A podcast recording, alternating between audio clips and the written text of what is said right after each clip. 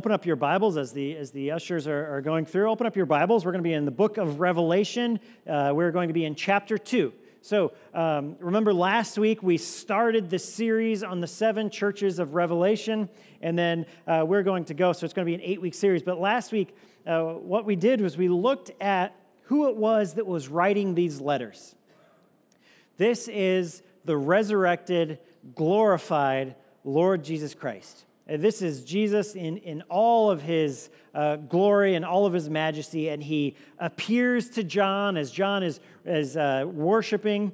And just the picture that we get of Jesus Christ here is, is absolutely incredible. In fact, it's one of the best in all of Scripture that we, that we have of the resurrected Lord and, and what he's like now. And so, if you were not here last week, that's okay. We forgive you. Um, but uh, go ahead and, and read chapter one, or at least the description of Jesus Christ, because it is absolutely mind blowing to read this description of our Lord. It, for me, I always think of Jesus, or I always picture him in my mind as the man, the man who came to, to live a, the life of a servant, which is great and that's wonderful, and that's how he's depicted in the Gospels.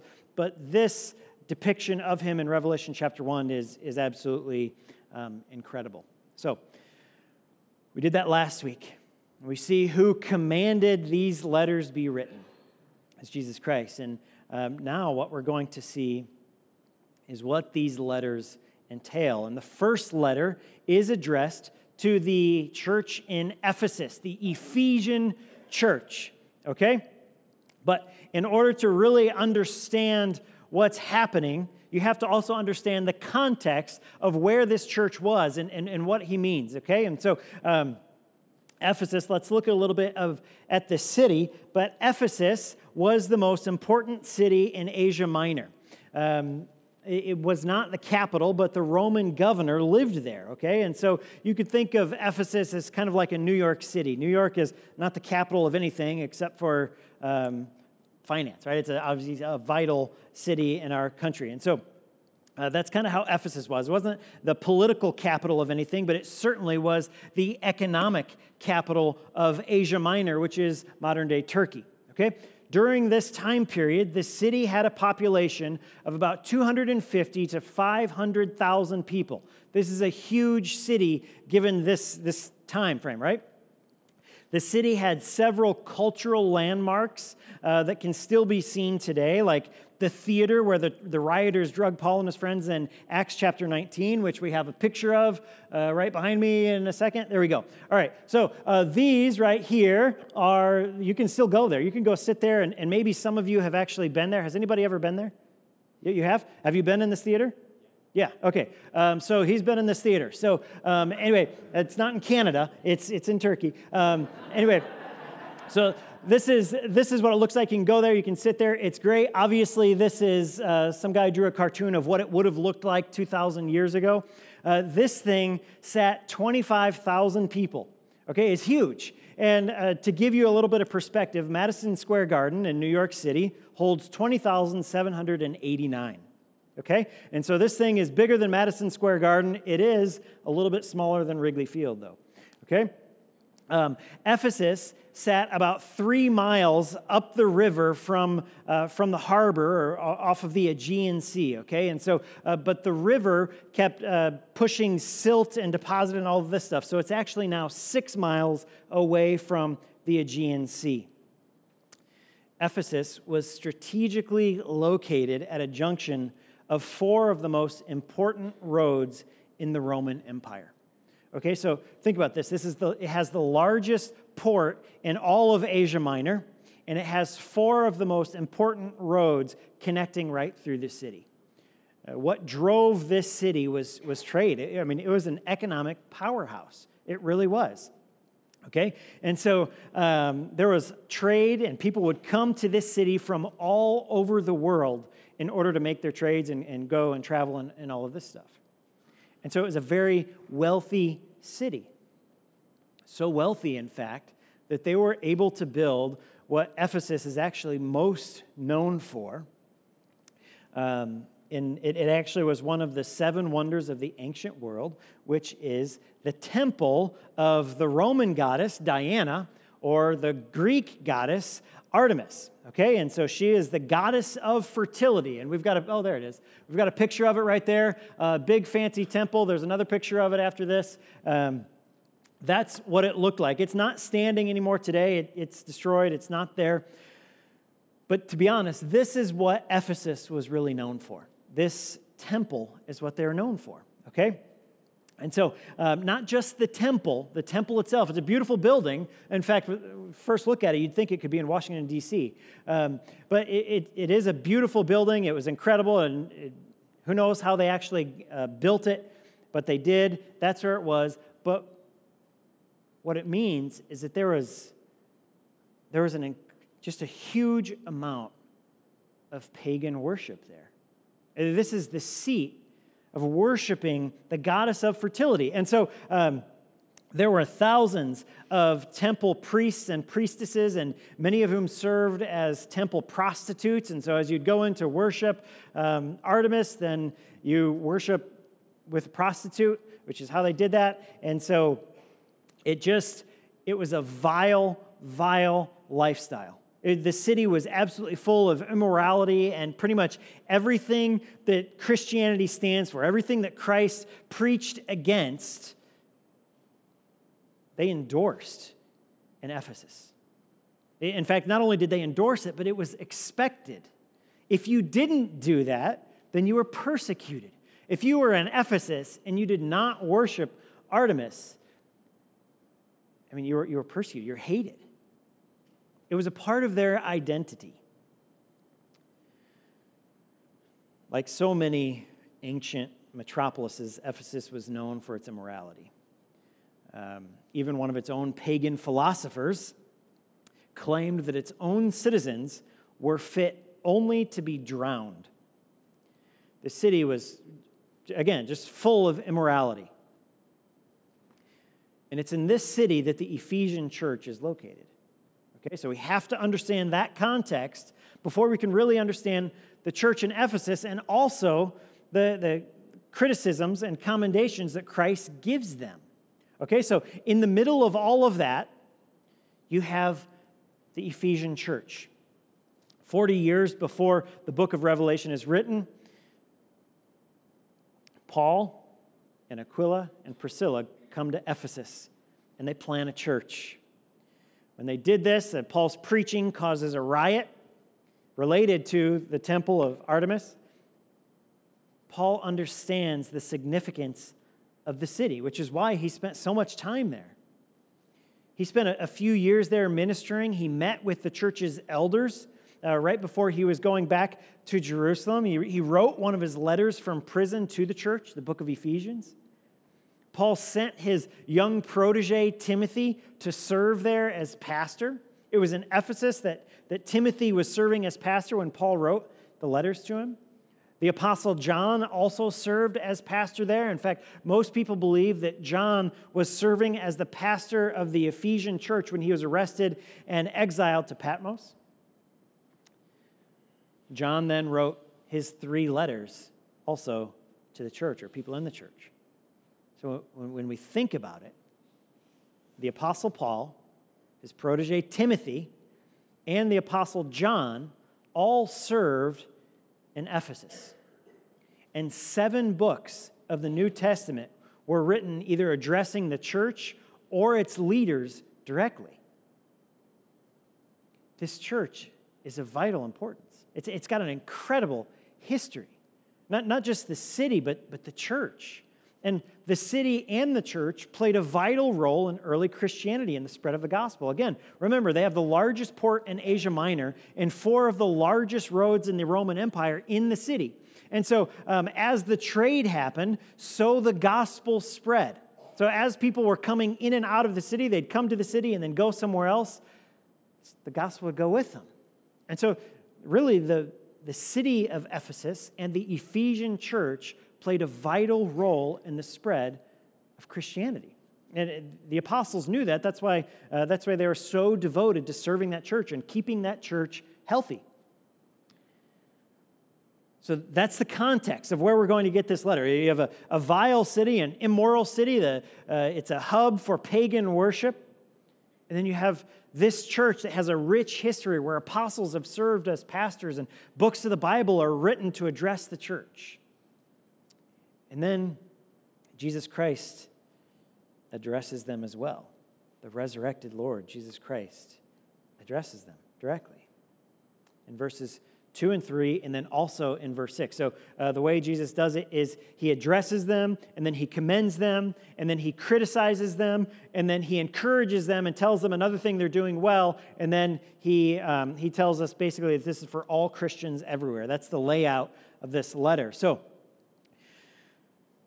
we talked about this last week. Jesus knows everything about the church, he knows everything about all of us, right? And so, um, he knows how to commend them and how to criticize them or how to convict them, okay? And so, verses 2 uh, and 3.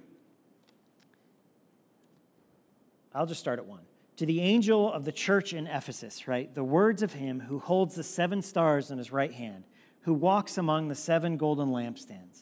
I know your works, your toil, and your patient endurance, and how you cannot bear with those who are evil but have tested those who call themselves apostles and are not, and found them to be false. I know you are enduring patiently and bearing up for my name's sake, and you have not grown weary.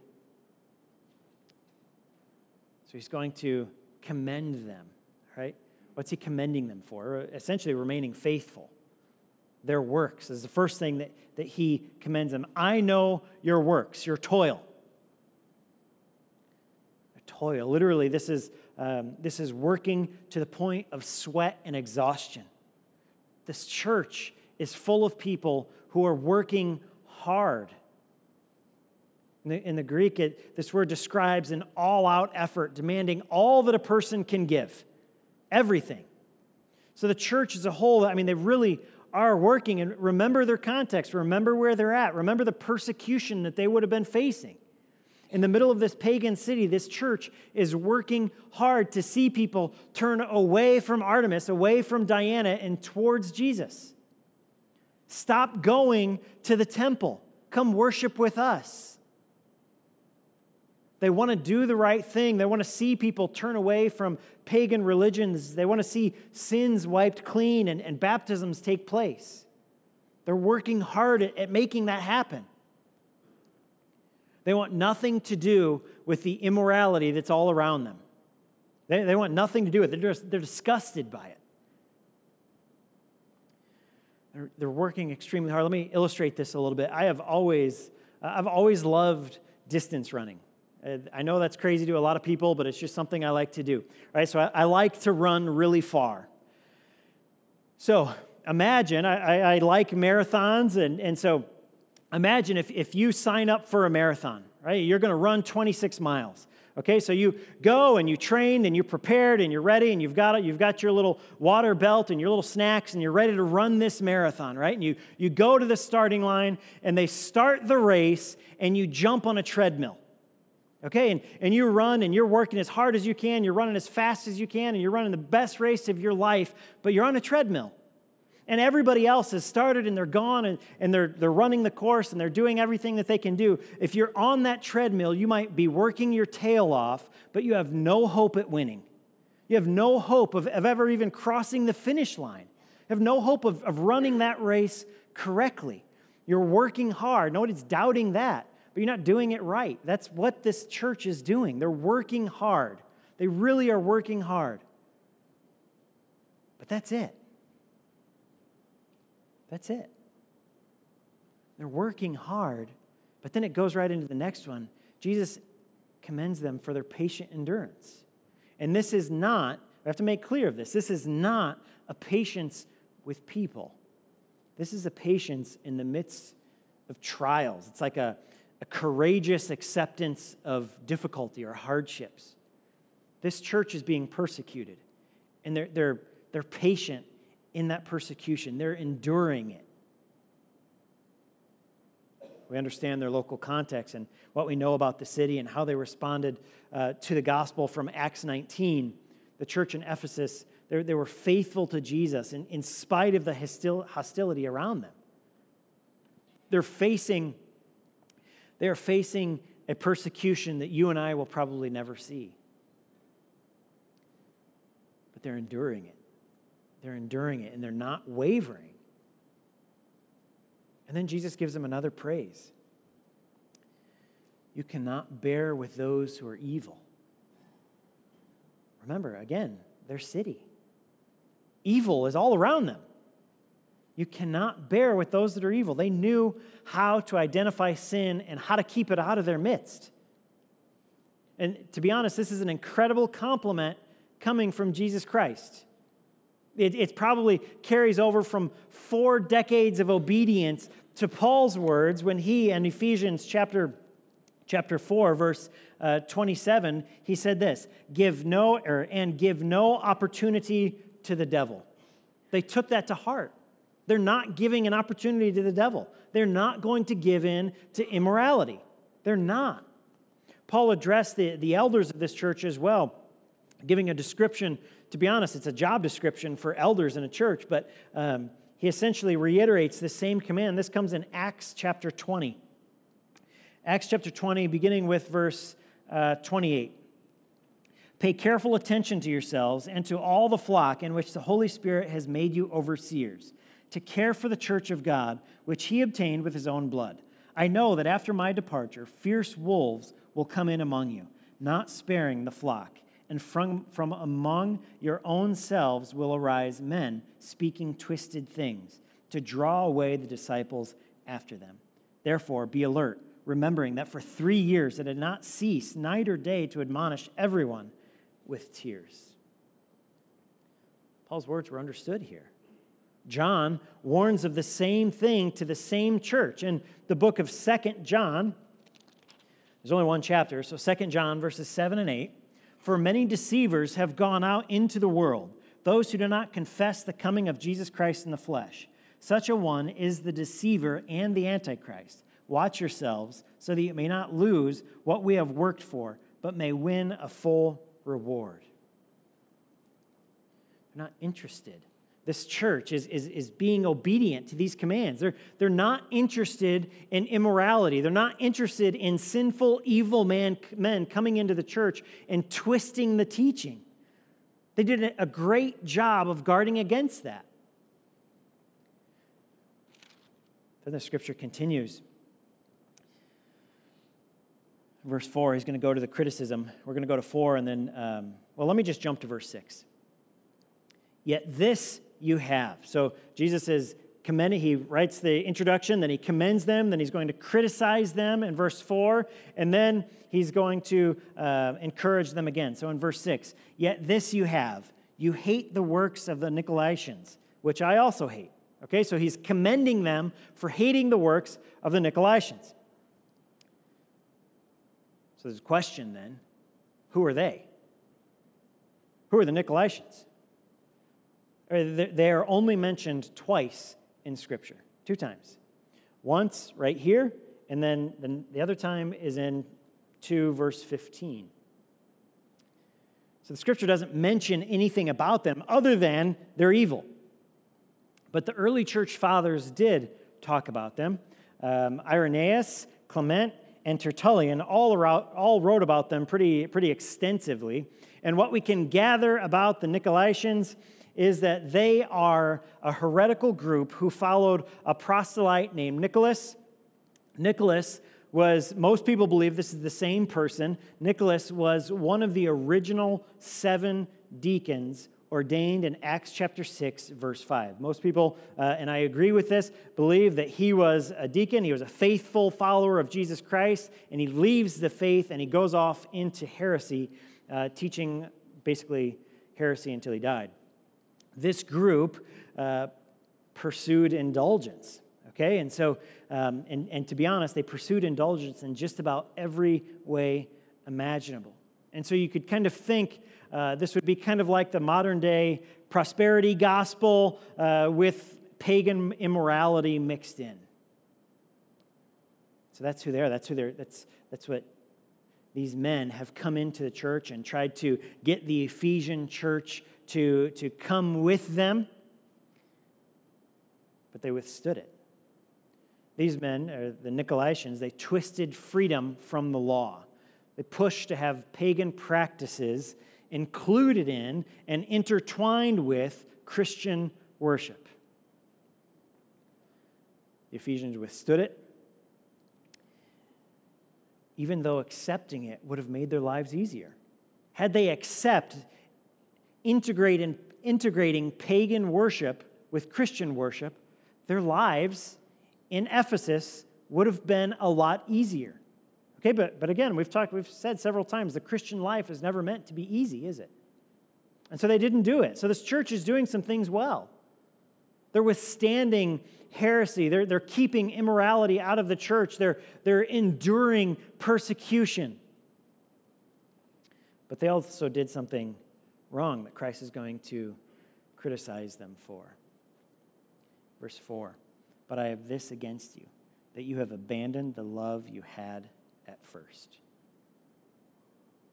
You abandon the love you had at first. From the outside looking in, this church would have looked healthy. Looking from the outside, if you weren't a part of this church, you would have thought that they were a great Bible believing, Jesus loving church. And to be honest, this same thing can be said of churches all across the world today Baptist churches.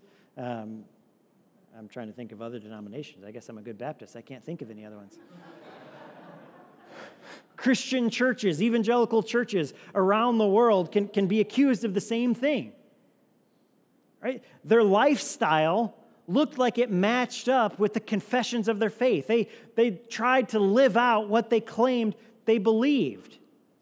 Churches today look healthy, ready? But here's the kicker they look healthy and they try to be obedient, but there's no love in the church. There's no love in the church. And so they're pursuing obedience just to pursue obedience. It's an empty obedience. They were legalistic and they'd become a Pharisee church, is what they had done. They wanted to obey just because they had the rules and regulations, just because the Apostle Paul had written them and told them what to do, what not to do. And so that's what they went by. They didn't do it because they loved Jesus. That's the problem. They were doing the right things, but had lost the right motivation for doing the right things which the book of Isaiah says is like dirty rags in the sight of the Lord. They were being obedient out of obligation, not out of a love for Jesus. They weren't trying to reach the city because they loved the people in the city. They're trying to reach the city because they were repulsed by immorality. This might not sound like a big deal, but it really is. The difference is, is like this. Let me, let me share these two statements. I obey, therefore, Jesus accepts me. Because of my obedience, Jesus has accepted me. Now, let me say it another way Jesus accepts me, therefore, I happily obey talking about the same thing, but those two statements are incredibly different. I know who Jesus is. And in fact, we read Revelation 1, we, we can see how incredible he is. Because I know who he is, and then I read the Gospels and see what he's done, I happily obey him. I, I happily lay my life down and submit to him and say, Jesus, you are Lord. I am fallen. I am in desperate need of a Savior. Jesus did not accept me because of my obedience. I am incapable of that kind of obedience on my own. Jesus accepts me, he loves me because he's gracious and he's loving, not because my behavior is great, not because your behavior is great. He loves you right now for who you are as you sit here today. Whether you have put your faith in him as your Savior or not, he loves you. He died for you. And because of that, we're able to say, I happily obey. The Ephesians didn't lose their love, it didn't walk away from them. They walked away from it. They abandoned their love. That's what the scripture says. You have abandoned the love you had at first. You have abandoned. They walked away from it. But what exactly is the love Jesus is talking about? Because we don't want to be accused of this. And to be honest, I would give you two answers. I'd give you two answers, and those two answers are joined together, and they're joined together in Matthew 22, and I'll read that in a minute. But I, I think, let me tell you what they are.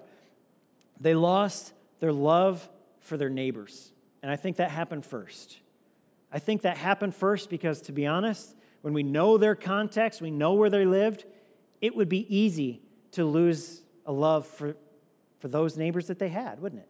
People who persecute you and hate you, people who, who go to a temple to worship with a prostitute, it would be easy not to love them.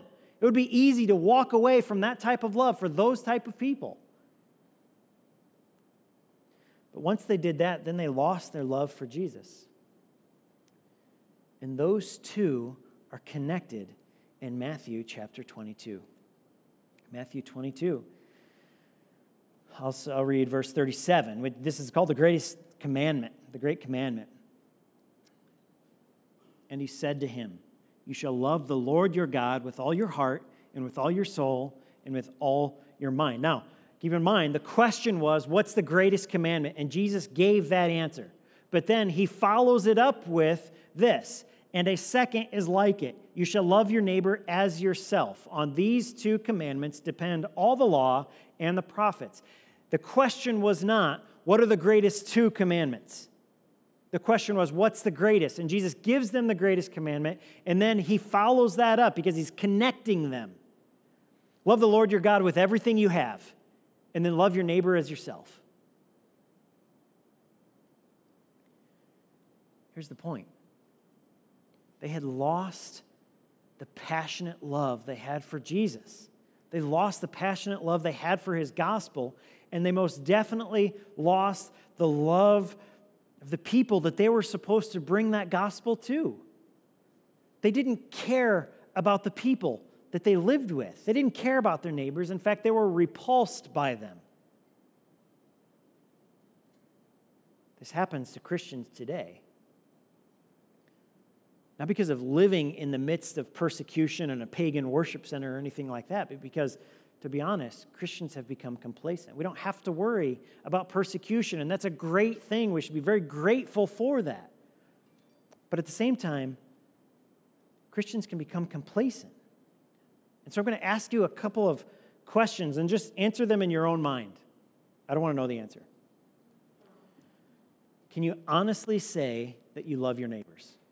You, honestly, if right off the bat, do you love your neighbors? You love your neighbors, okay? Do you, do you really love your neighbors? Do you love your neighbors in the Matthew 22 kind of way? Do you love your neighbors as yourself? Now, our neighbors that are easy to love, eh, that's simple. My neighbor Jim, he's a great guy. He's easy to love. He's my friend. We do things together. It's great. He, he goes down to, to Faith Chapel and worships, and we talk about the Lord, and he's easy to love. But I'm not just talking about our next door neighbors. It's, the scripture isn't just talking about your next door neighbor, the ones that are easy to love. So answer this question Do you love, in the Matthew 22 kind of way, the people who right now, today, are fighting for abortion rights in our own city? Do you love them, or are you repulsed by them?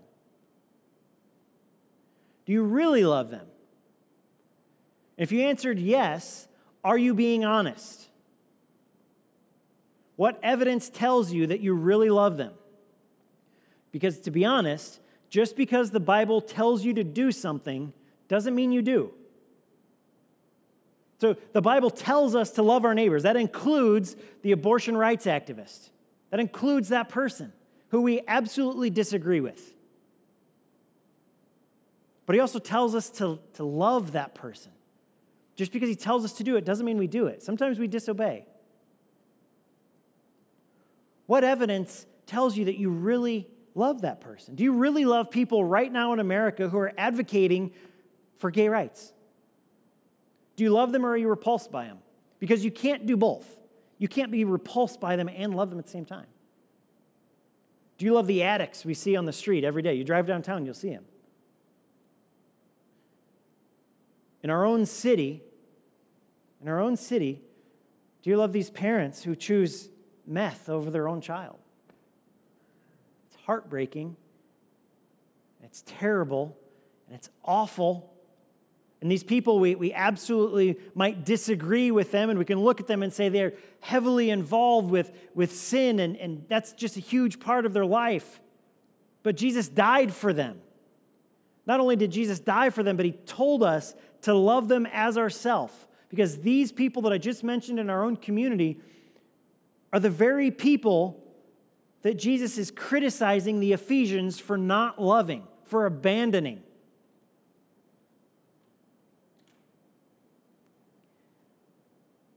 And it's hard. Don't get me wrong. It is difficult. I'm not pointing the finger at you because, to be honest, I'm right there with you. Jesus tells us to love them. And convincing ourselves that we love them is not the same. We can convince ourselves, well, yeah, the Bible says to love your neighbor, so I love my neighbor because I'm a Christian and I love Jesus. It's not necessarily true. You can disobey what the Bible tells you to do. When you become callous to the people Jesus sent you to reach, which for most of us is people in Billings. For you guys, it's somebody somewhere else. But when we become callous to the people that Jesus called us to reach, then you become callous to Jesus himself. And that's what happened in Ephesus. We can trick ourselves into you know redefining love we can we can convince ourselves that yeah i love them because you know i drove by them and didn't throw anything at them or, or whatever um, but when we separate ourselves from the teachings of jesus then we begin to separate ourselves from loving jesus himself and he tells us that and so uh, we should take very seriously when he tells us to love our neighbors because he means it and he, he's addressing the Ephesian church with this very same issue, and they're doing some great things. They're enduring some terrible persecution. They're remaining true to morality and they're doing the right thing, but they don't love their neighbors. They don't love the people who are involved in immorality. They don't love the people who are worshiping pagan gods because they're disgusted by them. They don't want anything to do with them. And so, yeah, though someone who, who changes their behavior and walks into the church and says, I need Jesus, not a pagan God, the Ephesian church would have gladly accepted, and so would we. But do we really care about the people who need Jesus the most? The people that are really hard to love.